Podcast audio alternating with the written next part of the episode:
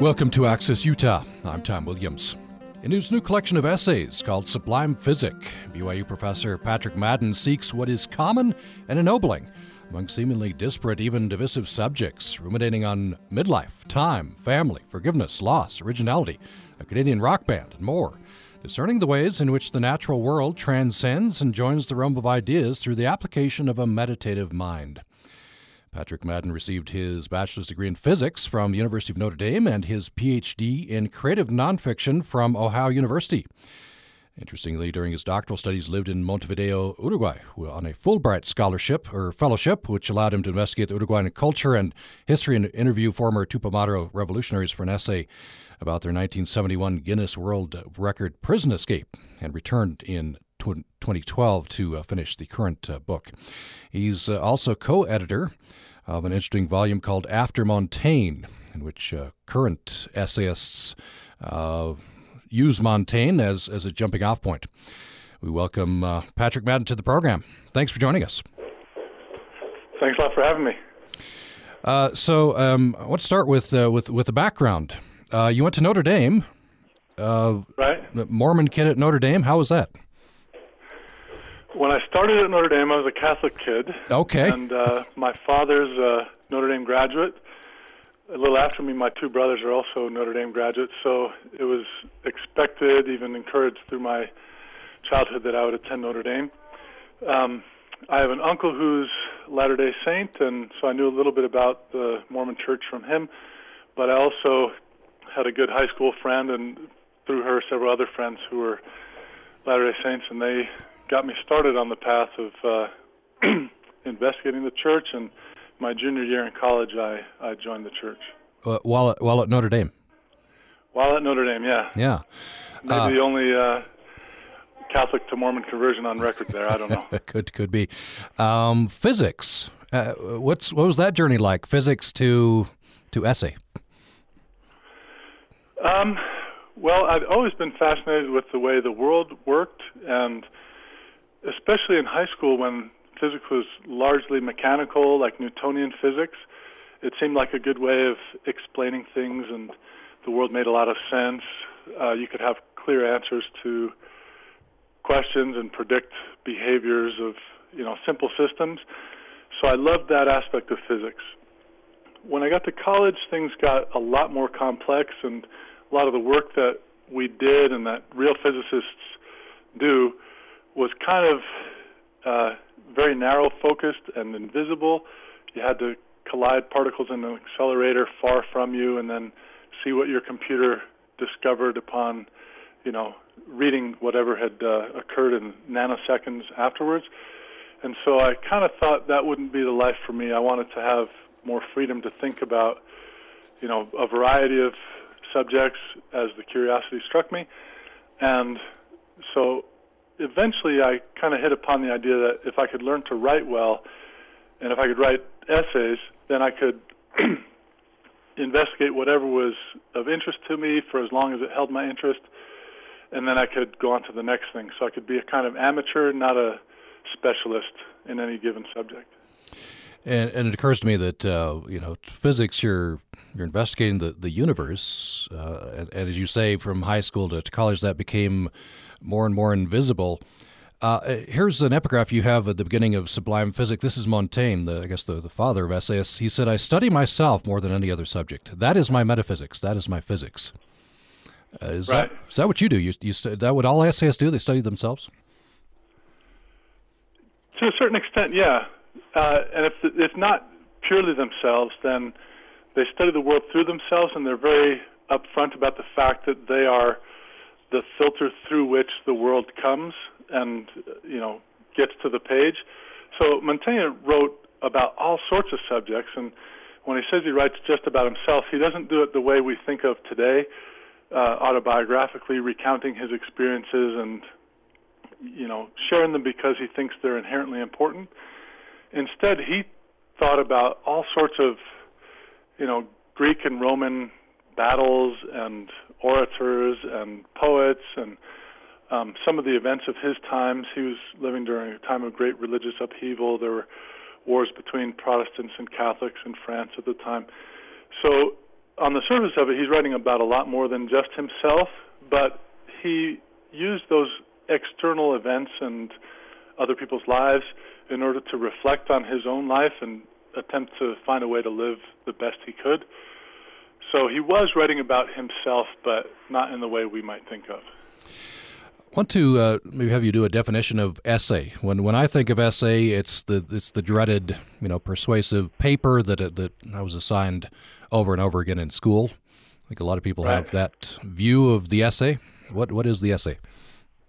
Yeah, I think that's a pretty common view of the essay, and I also think that's a misuse of the term.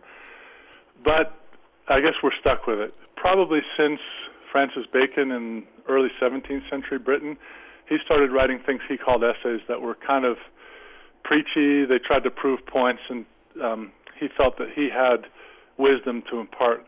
But when Montaigne was writing essays, and he coined the term essay as a noun to describe his writing, he was using a definition that still exists, but we don't think of it too much, in which to essay is to test out something, to experiment. Uh, so the noun form, we often, in our classes that I teach or that I've taken, we talk about the essay as a noun, as a an attempt or a trial. So he wasn't expecting to prove or to convince. Instead, he wanted to just uh, see where his mind would go, and if it considered certain subjects or put certain ideas together, what would result. So when I talk about essays, I'm talking about that very free and open form, quite antithetical in its approach to the sort of dreaded top, dreaded topic-driven assignment that we have to do in our classes. So I think it's a lot more fun, a lot more engaging, and it also gets to a lot better ideas than what we do when we're under duress. As we go along, I want to uh, I want to tap into that fun, and there's a, there is a lot of fun. A lot of a lot of um, rock bands appear in your your writing. I don't, I don't know if you have their albums or any, it, there, there's an interesting passage where you're on the plane with Eddie Money. You don't have any of his albums, right. but there there's some lyrics from uh, Geddy Lee and from uh, um, James Hetfield from the uh, from right. Metallica. So we'll get into that. Um, I wanted to bring up this. Here's a review. Many positive reviews. This one is is generally positive, but he, the reviewer, uh, sort of takes you to task um, and and um, talks about Montaigne. Says Montaigne strode the countryside thinking great thoughts, while Madden finds himself recalling more than once throughout his essay lyrics from rock songs and high pitched warblings of Rush vocalist Geddy Lee. I, I guess that that explores a range of what the essay can do. Right, and uh, I, I've read that review. I laugh about it, I guess. For me, uh, rock lyrics, especially Rush lyrics, uh, have greatly influenced my thinking. And so from early, I don't know, when I was about 10 years old, I, I first discovered Rush, and I thought that the music was complex and intelligent. You had to think about the music as well as feel it. And the lyrics too engage with you know some deep ideas about oh sometimes the environment sometimes they're historical about say the manhattan project. Uh, sometimes they challenge simplistic notions of faith or nationalism things like that. But the lyricist for rush neil peart also is a bibliophile. He reads more than i do i think and i'm an english professor. And so through his lyrics I found a lot a lot of allusions to works of literature, and so that was my early gateway to some of the reading that I did. And for a guy who was studying physics, uh, my musical listenings were what were leading me to literature. So mm-hmm. that's a big part of my a part of my life, the music that I listened to, and it really shaped my thinking a lot. Do you think that happens? Our our stereotyped view of rock, you know, and, and heavy metal, uh, uh, various forms of, of music in that those genres, is that they're you know no redeeming value. I guess I'm revealing some of my stereotypes, although I like I like a lot of music. Um, that you certainly wouldn't be led to to read literature through rock music. I'm not sure it happens very often, but uh, it certainly happened in my case. Mm-hmm. So I can think of reading some John Dos Passos, which is alluded to in Rush, or some Hemingway, uh, Walt Whitman, even the essayist Francis Bacon I mentioned previously has a line that's uh, used in a Rush song. So they may be an exception to the rule. Yeah, I don't really be. dispute the rule. right. I wonder. Um, uh, do you have do you have a passage from Montaigne you could read us? This is uh, this is still influential, um, at least for essayists, some 400 years after he after he wrote. Right.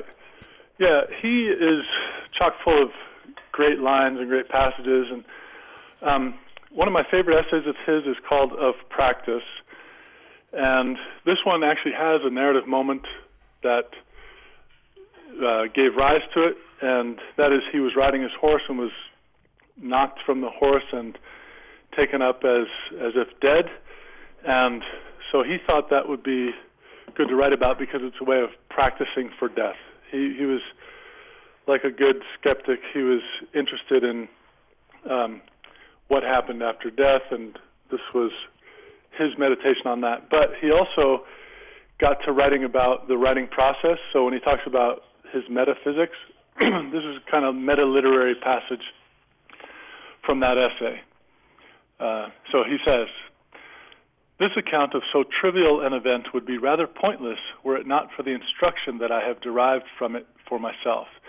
For in truth, in order to get used to the idea of death, I find there is nothing like coming close to it. Now, as Pliny says, each man is a good education to himself, provided he has the capacity to spy on himself from close up. What I write here is not my teaching, but my study. It is not a lesson for others, but for me. And yet, it should not be held against me if I publish what I write. What is useful to me may also by accident be useful to another.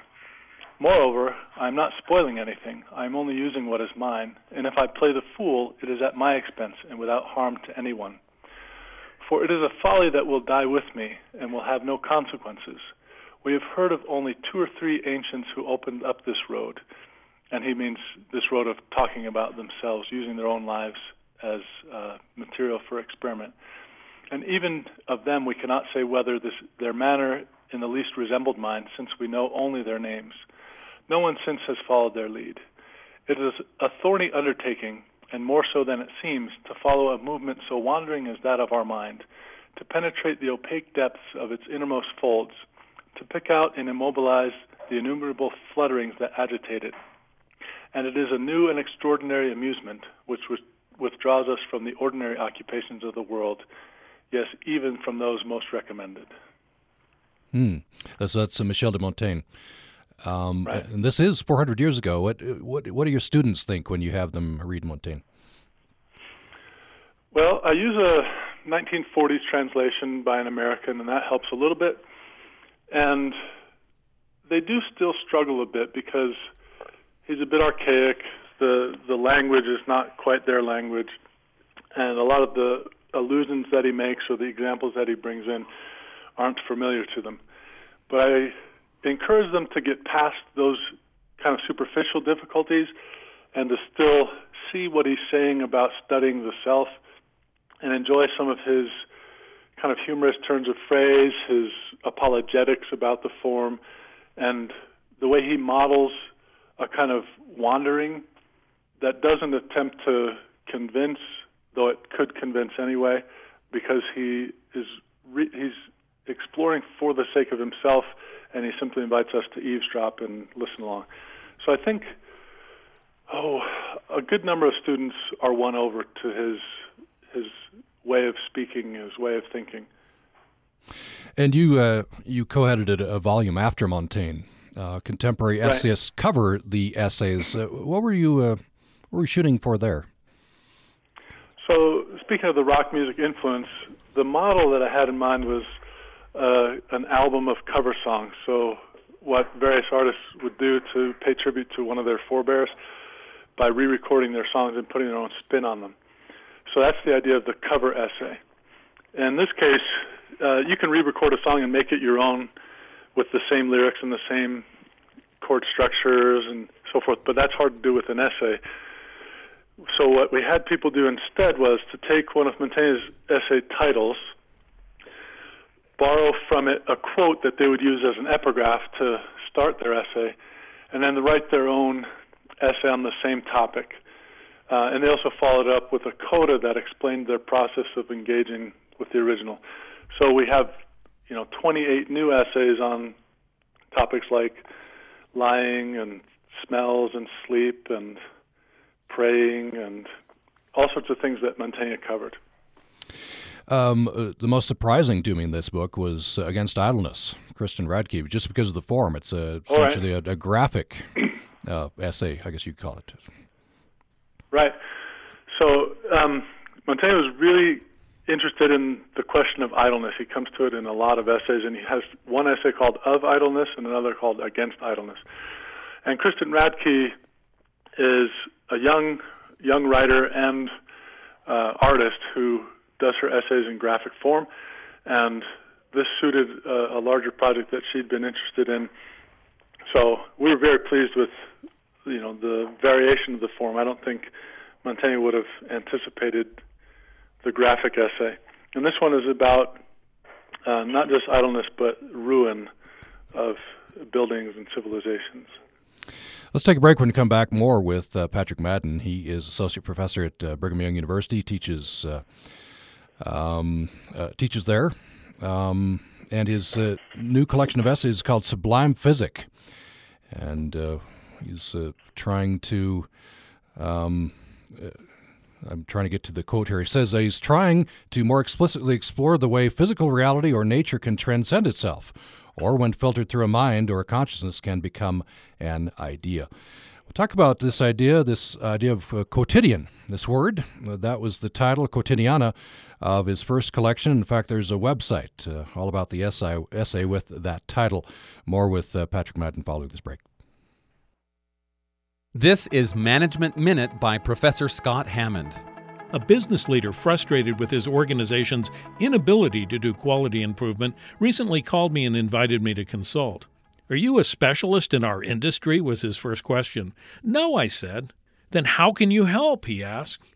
I said this because in your workforce of 120 employees, you have 120 specialists in their area.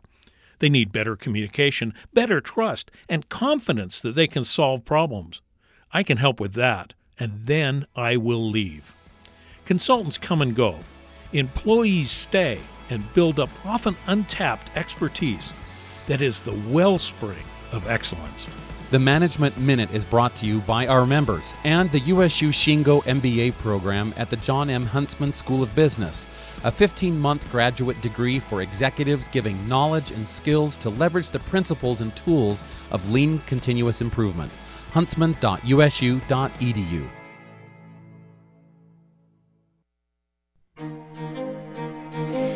Thanks for joining me for Access Utah. Tom Williams, and my guest is BYU Professor Patrick Madden.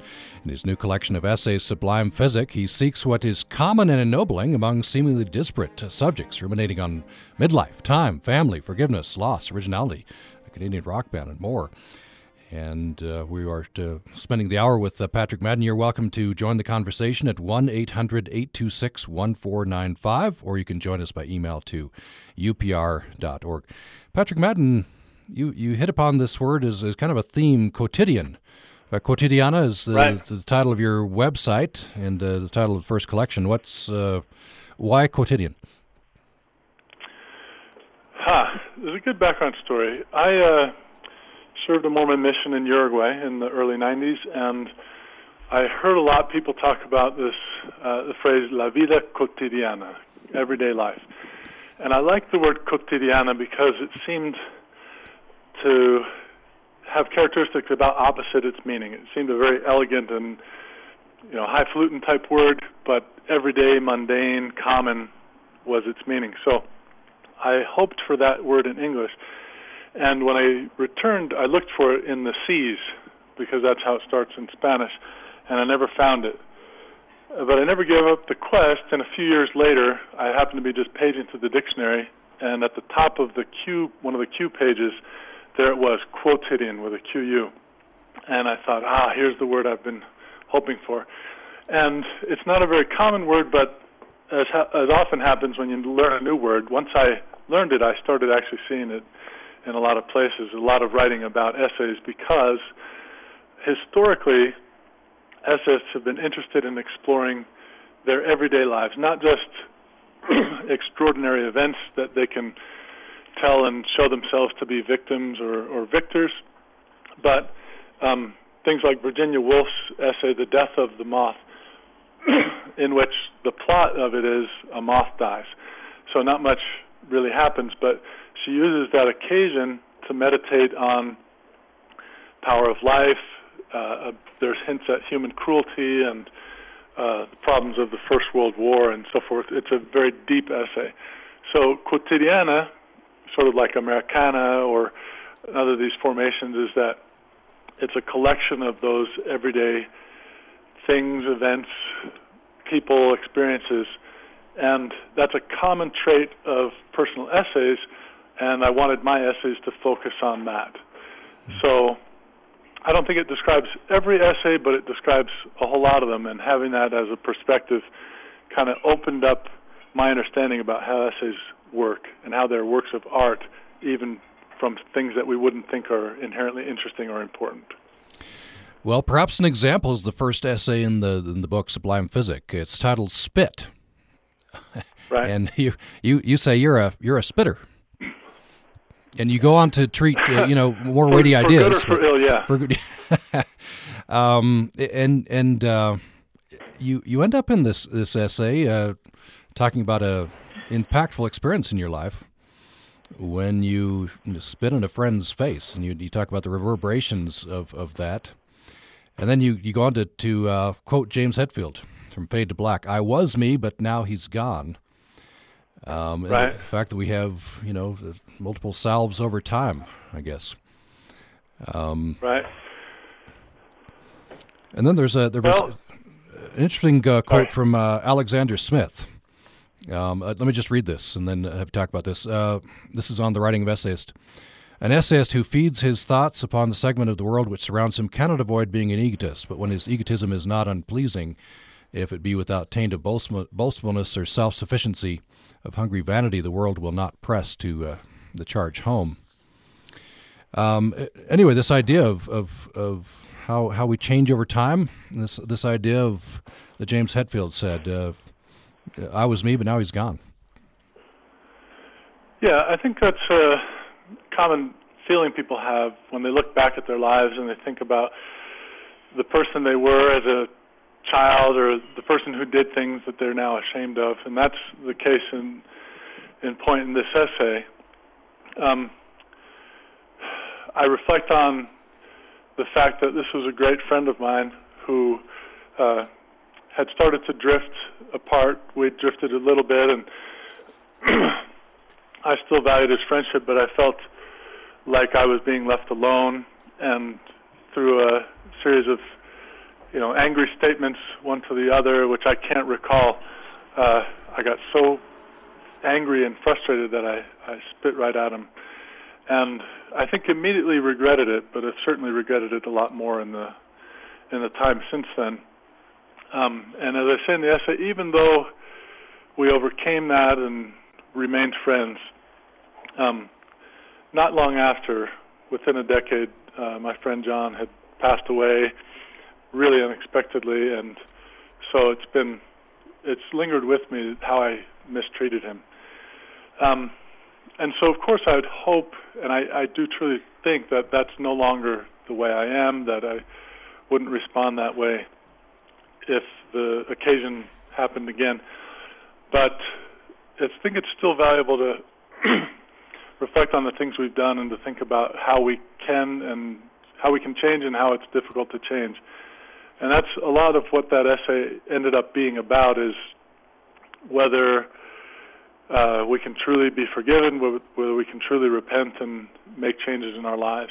But I think that was a surprise to me that the essay turned that direction and became about that topic because it started out rather frivolously about the act of spitting, like just superficially about spit. That's what got me started. Your children, seeing you spit, I guess, follow your example. You've been you've been spit in the face more than once, apparently, by your children. Uh, just uh, right. they're little. Yeah, they, they're, is, they, they don't have good aim. It's happened again, again and again when uh, walking into church in the morning, I'll turn my head to the side and spit, and the child I'm carrying in my arms does the same, but uh, hits me right in the face. I want to read this. Uh, this is just a quotation from you from another interview. Say, "You say I really think that each person's best self is an essayist. We may not engage in this part of our being as often as we should." We may have buried away our curiosity in favor of a rushing uh, headlong into the frantic system of 21st century life. But at times, we all stop our heedless getting and think joyous thoughts, don't we? This idea that uh, each person's best self is an essayist, you, you believe that? I do. I don't think people may know that, but uh, the ideal essayist is a person who uh, takes life joyously, thinks on the way things are going, makes connections and associations, uh, tries to kind of see that silver lining even in difficult experiences, uh, can understand the uses we can get from the difficulties that we face, um, thinks before acting, um, all sorts of good qualities, I think, are concurrent with being an essayist. And kind of a related idea, you write in one of your essays about the selves that we present to the world. And that in an essay, the I is the real you. It's also a, I guess, a construct of you that's the you're putting your best foot forward, and it, maybe it's not really you. And and this this idea that uh, can we ever really know each other? We we present faces to the world. Right. So, yeah, uh, that's another common theoretical area that uh, writers, especially, and readers are thinking about constantly. Uh, sometimes we come to a first person bit of literature and we think that we're reading exactly the person who wrote it, right? And the ideal in an essay is that the writer represents him or herself truly and accurately, but um, completely is beyond our possibilities, right? Because we can never be fully represented by words that we uh, share. We're always translating ourselves. In that uh, same Montaigne essay I was reading from earlier, he talks about, um, he says, there's no description equal in difficulty or certainly in usefulness than the description of oneself.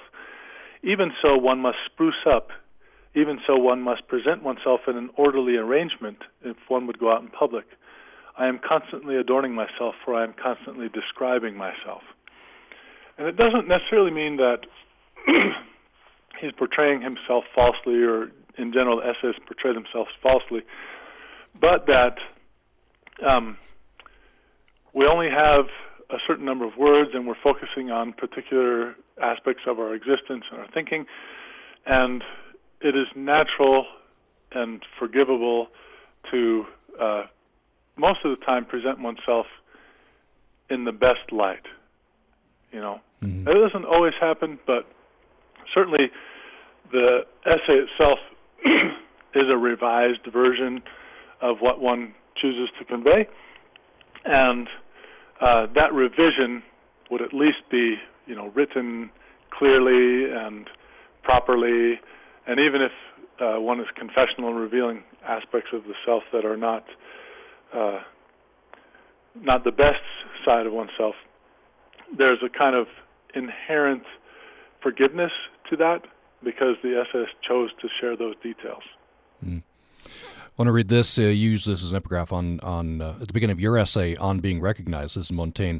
He says, "In modeling this figure upon myself, I have had to fashion and compose myself so often to bring myself out that the model itself has to some extent grown firm and taken shape. Painting myself for others, I have painted my inward self with colors clearer than my original ones. I have no more made my book than my book has made me, a book consubstantial with its author. That's interesting. The the process of uh, describing ourselves, presenting ourselves, writing through ourselves, we make ourselves. Yeah, and I think we do that even if we don't write ourselves. We make ourselves within contexts at our work or within our family or in social situations. and so it really complicates the the notion of a core true self. And I think Montaigne was onto that too. He talked about being different one day from the next. He says uh, constancy is nothing more than a languid rocking to and fro. So he saw the fluctuations in self depending on mood or health or situation. And uh, sometimes we don't recognize that. Not just writers, again, just anybody, how we are different in different contexts. And sometimes we can be, you know, vastly different and betray ourselves. Um, but most of the time, we're just languidly rocking to and fro depending on what the situation calls for. So the title on being recognized, I suppose, could could apply to you know recognizing ourselves in a, in a certain way. Uh, I wonder. I hope so. Yeah. Could, I wonder. Could you tell me the story about uh, meeting Eddie Money? Right. So this is in this essay. Uh, I had written this essay, and I felt that it was done. It was a little bit about personal experience of being recognized, but primarily about thinking uh, how we create personas for ourselves. And I had ended with this story about an essayist, Louise Imogen Guiney, who uh, in the 1890s was pickpocketed and gave chase to the pickpocket only to be confused by several other street urchins who ran out and uh, changed paths and ran away in different directions. So she wrote that essay, I felt, um, not out of her sadness and loss, because she had lost some money, but in celebration of the trick that had been played on her by this pickpocket and his friends. And I thought that writing had, in a sense, made her.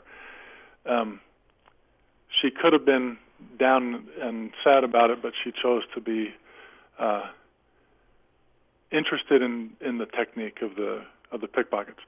But then I happened to be coming back from a conference from Chicago and got a lucky upgrade to first class and was sitting next to a fellow who looked like he might be someone important, had kind of shoulder length gray hair, older fellow, and I I kept trying to glance at him wondering who is this guy? And pretty early in the fight, though, when they told us to turn off all our electronic devices, I glanced down at his iPod when he he was listening to some music, and he was listening to some Eddie Money music, and then he swiped it off and changed it to Led Zeppelin, and I thought, well, he looks kind of like Eddie Money, and when they came to take a, a, a drink order, he sounded like what Eddie Money might sound like. But I spent the entirety of the flight not wanting to bother him or broach the subject, but I was writing my essay at the time. So I, I was writing about this experience of possibly sitting next to Eddie Money. And uh, at the end of the flight, when we landed in Salt Lake City, I decided I would I would have to go for it. I couldn't leave this unresolved. So I asked him um, if he was Eddie Money. Oh, one thing that happened before that is when we landed, he made a phone call, and uh, to whoever he spoke to, he said, "Hey, this is Eddie."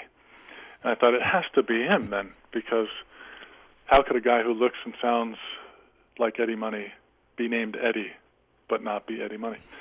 so we had a very brief conversation uh, as we walked out of the plane through the jetway and then into the um, airport terminal. He was heading on to California, and I was heading home. And our conversation was very superficial, a bit stilted. He was he was kind and generous, but I was a bit clunky and tripping over myself. And I thought about how um, I, I acted just like anybody would. So there there was nothing deep or significant about our interactions, and I was essentially um, anonymous. So that was a kind of return to. I, I'd begun the essay talking about myself being recognized by a, a bookstore clerk, and the end of the essay is a return to complete anonymity. Yeah, and uh, perhaps many of us go, you know, go alternate back and forth Um, you uh, you have a funny line about that encounter with the bookstore clerk that essayists aren't aren't in a whole lot of danger of being recognized, but you were. Typically not. Point. I think. Yeah. I think in uh, in the world there's a fixed sum of money and recognition afforded to all the essayists, but uh, 90 some percent of it goes to David Sedaris, and the rest of us toil in obscurity. David Sedaris is sucking up all of the, the fame and the and the money. and good uh, for him. That's yeah, fine. Uh, good for him. That's right. Yeah. Um, I wonder, uh, before we go to break, uh, I wonder if you have a, a, passage from one of your essays that you'd like to read it for us. Yeah, I'd be glad to. Um, I'll shift gears and share a bit from the third essay in the book called Entering and Breaking. The story of that is my two young sons uh, went missing for what totaled a period of two hours. And of course, we didn't know that at the time, and we were frantic, eventually thinking that they were really gone. Um, and I decided to write about that as not just the story itself, but an intersection with some concepts from physics about uh, entangled particles, essentially. So I'll read a passage from the beginning, near the beginning of that essay. Knowing that these words will fail to convey even the remotest measure of the lived experience, I will cut the tension here to let you know the outcome. The boys were found. I ask you not to sympathize or to enter the mind space I inhabited then, but to think with me now at a distance. For instance, let us take for a moment one sideways path that I have considered in the aftermath. There was a time only four years ago when I thought four children was plenty. Karina and I had matched our parents' output, had reached a reasonable return on our marital investment.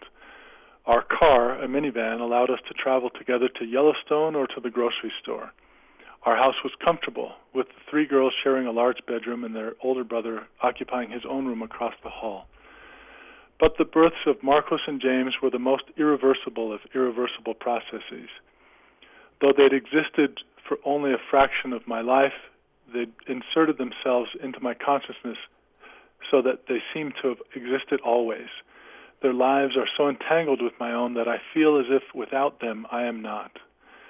Though I had been content with a quartet, there was no going back to four children without destroying me. Hmm, that's uh, uh, uh, based on a what it must have been a, a very traumatic experience. Yes, and, very and, much. And you do bring in physics uh, as well, like kind of uh, bringing in your, your first love, as it were. Um, let's right. let's take another break. When we come back, uh, more with uh, Patrick Madden. We're talking about his new collection of essays, Sublime Physick. Patrick Madden teaches at uh, Brigham Young University. His previous uh, book is Quotidiana. Quotidiana is the website. You can learn a lot more about the essay, and there are a lot of essays there as well. Um, and we have him for the hour. Another segment uh, coming up. Uh, I want to talk in the next uh, segment about time. Here's a here's a quotation from Patrick Madden. All of life comes down to time. The things we do to fill it may bring us joy or sorrow, may leave an imprint on memory or meld into our general perceptions, or flow off into oblivion. More following the break. Tune in for Philosophy Talk, the program that questions everything except your intelligence. Coming up, the ethics of international debt. And many developing countries are faced with huge debts that they're unable to pay. Who's responsible, the debtors or the creditors? Well, who's ever responsible, it's usually the poor who end up paying the price. Isn't there a more ethical way of solving the debt crisis? The ethics of debt. Next time on Philosophy Talk. Wake up with Philosophy Talk. Tuesday at 4 a.m. on Utah Public Radio.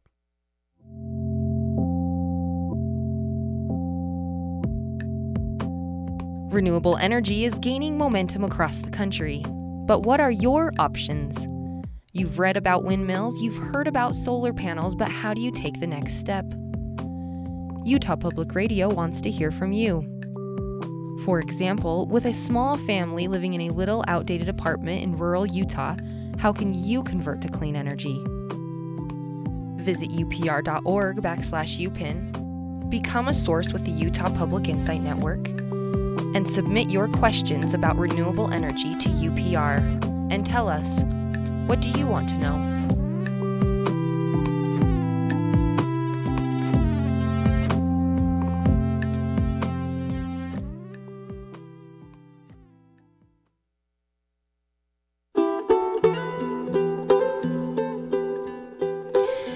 Thanks for listening to Access Utah. My guest for the hour is Associate Professor at Brigham Young University, uh, Patrick Madden. Uh, his uh, new collection of essays is called Sublime Physick, and he is co editor uh, previously of a collection called After Montaigne Contemporary Essayists Cover the Essays. Uh, previous volume is called Quotidiana, and that is the website. You can find essays, a lot about the essay at there, quotidiana.org. Uh, you can join this uh, conversation at 1 800 826 1495 or upraccess at gmail.com. Um, Patrick Madden, um, th- this quotation that I uh, that I read before the uh, the break, I'll just repeat it. All of life comes down to time. Things we do to fill it may bring us joy or sorrow, may leave an imprint on memory, or meld into our general perceptions, or flow off into oblivion. And then this uh, another quotation. The fleeting moments that make up my made up my life seem to stretch before me to a point so distant it may as well have been uh, the edge of the universe. So our perceptions right. of, of time, and, and we do, I think we don't pay attention to it as much as perhaps you, you say we, we should. We just we just get busy. Well, I think uh, a lot of life we have to live without paying too close attention to time in order to get ourselves from here to there. My life is typically so busy and crowded by tasks and obligations that I don't have much time to reflect. But that's one of the great uh, benefits or joys of writing essays is it gives me or even forces me to have that time to reflect and to think about the way everything is flowing past, sometimes at a leisurely pace, but more often Uh, at a fast and furious pace that I wish I could slow down and know I that I can't. But I think writing essays sometimes can allow me to achieve a pause, even if you know the process itself is taking time. I can still, you know, have a moment to escape from everything else that's going on around me and focus my my brain on things that are of more importance to me, and then I can leave behind also a record of that that exists in a way outside of time because it can be returned to, accessed by readers uh, far away from me, in distance and in and in time as well. You've uh, you've said that you feel like you connect with, I guess you know, long dead writers or, or distant writers um, through their writing, especially through the essay. Why, especially through essay? It feels like essayists are attempting to convey not just what they lived, but what they thought about it. So it feels like um, they've put more of their souls in what they've written. Um, Montaigne begins his essay collection with a note to the reader, and one of his purposes, he says, is that when his friends and family have lost him once he's dead, they can recover him through what he's written. So he was, in a in a way, attempting to transfer himself into the text. And I'm not as exhaustive as Montaigne was, but I do attempt to do much the same thing uh, thematically and topically. So, on a particular subject, I am uh, all there in that essay, or at least the revised version of me, the the improved version of me is there. Um, and I feel like a lot of the great essays from the past that I read, I have no physical access to them, but I feel as if uh, they could be my friends.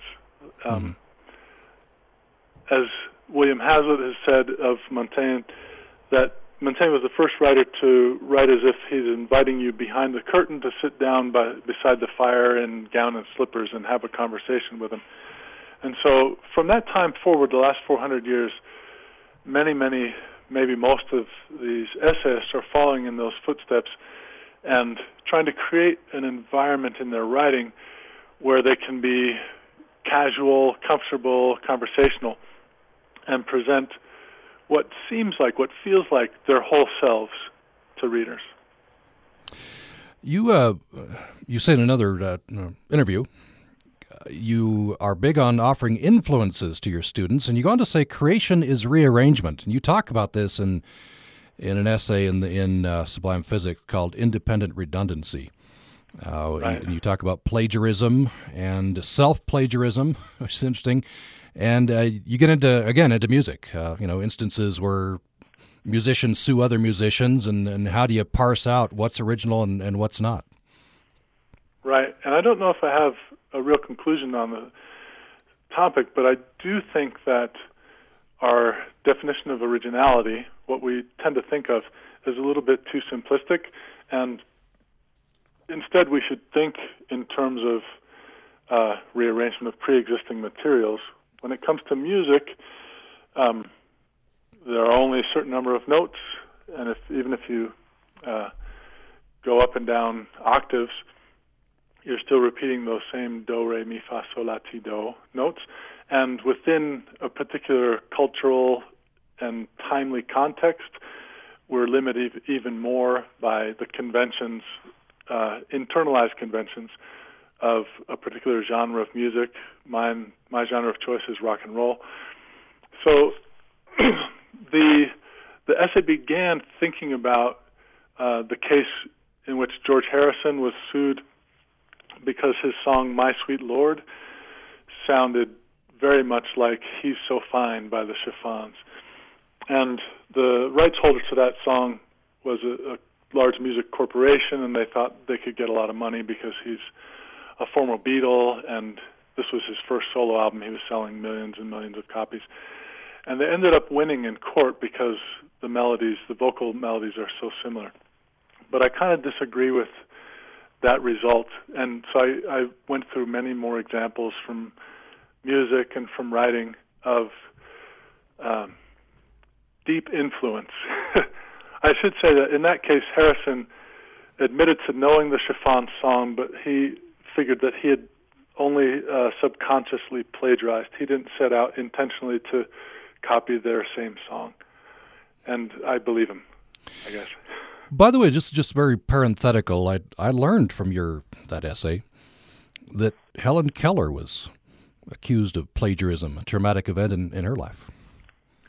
Right. So Keller, uh, who was blind and deaf, but had books read to her, she created a uh, kind of fairy tale that seemed very much like another and it would seem as if she perhaps had internalized and memorized whole passages from that book. It was a book, um, let's see, by Margaret Canby called Birdie and His Fairy Friends. And although she didn't say that she had a distinct memory of having been read that book, uh, scholars assume that somebody had read that book to her. And her memory was such that you know she remembered whole phrases from it but didn't remember that she was remembering it from this other source. And so when she wrote uh, a story it seemed to copy that other birdie and his fairy friends much too closely but uh, ultimately the author uh, margaret canby said that uh, she preferred keller's version to her own so it wasn't a hmm. big uh, lawsuit or anything like that. Yeah, good good result for Helen Keller. By the way, we have this right. email. Uh, you can email us to upraccess at gmail.com. We have this from Steve. He says, in order to be an essay, must the author be intrinsic to the subject, a la Montaigne, or do the scientific, political, and philosophical thought pieces by people such as Descartes or Bacon or Locke or Hume qualify too? So, um, the person, the personal needn't be inherent to the subject. I don't think there are a number of essayists who are, oh, relatively absent in terms of what they narrate, what they tell about their own lives. They, they sometimes don't say anything about their own lives. But I think the personality of the author is essential, so that um, the voice that we are receiving the ideas through. Uh, seems to be alive and, and vibrant to us. So um, sometimes I think Descartes is quite essayistic, though he had his quarrels with Montaigne. He's uh, a bit younger, and um, he references Montaigne's essays quite a bit in the Pensées, and he's often arguing against them. Sometimes he says because he recognizes himself in them. Um, I've read uh, some of David Hume's work, which seems quite essayistic, um, but some of these writers, it seems, are a bit anti-essayistic in that they're attempting to establish systems of thought and presenting them to others. And Montaigne repeatedly says that he is not interested in instructing others. You know, these are the things that he believes, not what is to be believed. And so I think there's kind of a subtle but fundamental difference between those writings. Francis Bacon wrote essays. He had a collection that he accrued throughout his throughout his life, but the subtitle for his essays are Counsels Moral, Religious, and Civil. So he very much saw that his writings were to counsel others. So he's taking a very different approach from what Montaigne was doing. Um, maybe in the end, an essay is what an essayist calls his or her writings. mm-hmm. So if, an, if simple, a writer yeah. wants to call their work essays, then we should allow that that is that what they've written are essays, even if they challenge the ways that Montaigne was doing it. We just have about a minute left. Uh, I want to uh, bring it to, I guess, modern media. So you mentioned David Sedaris, and I'm wondering about, you know, radio essays, blogs. D- does the form change the the, the essay? Do you, what do you think about uh, essays on, on those media? Uh, I love the proliferation of venues or, or vehicles for essays. So I, I think there are many radio essays, blog essays. Um, there's a democratization of publishing. You don't need a, an established publisher that can, you know, advertise your book to millions. You can publish your own essays. it doesn't mean necessarily that all blog posts are essays or essayistic, or all radio work is essayistic, or films and things like that. But uh, it gets really thorny. But for me, the basic question that I approach things with, if I'm trying to think generically, what am I viewing, hearing, reading here? I just turn essay into a verb and I ask, what is this essaying? What is it attempting to do? And that kind of gets at the humility of approach, uh, the introspection of the piece, the associative, uh, meandering nature of it, and all, all sorts of things. And it can get quite big and complicated, but I still bring it back to that one question what is this essaying? And if I feel that it is experimenting, attempting, trying something out, then I'm usually inclined to think, yes, this is an essay. Well, we'll leave it there. Uh, the book is Sublime Physics. The author is Patrick Madden. The website is quotidiana.org. Patrick Madden, thank you. It's a great pleasure. Thank you. And thanks for listening to Access Utah.